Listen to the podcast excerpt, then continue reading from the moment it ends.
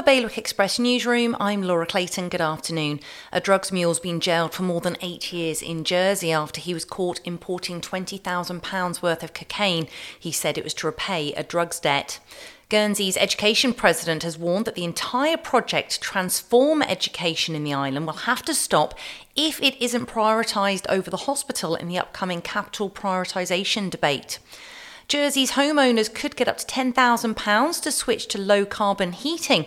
It's part of plans to ban new oil and gas boilers being installed in the island. And £350,000 is going to Guernsey Mind over the next two years after three separate grants were made. It will cover half of the charity's running costs. For more on all of today's stories, head to bailiwickexpress.com. The weather, mainly sunny, a high today of 15 degrees Celsius, wind north to northeasterly, force 3 to 4. The next high tides are at 10 past 5 this afternoon and half past 5 tomorrow morning. That's the very latest from Bailiwick Express.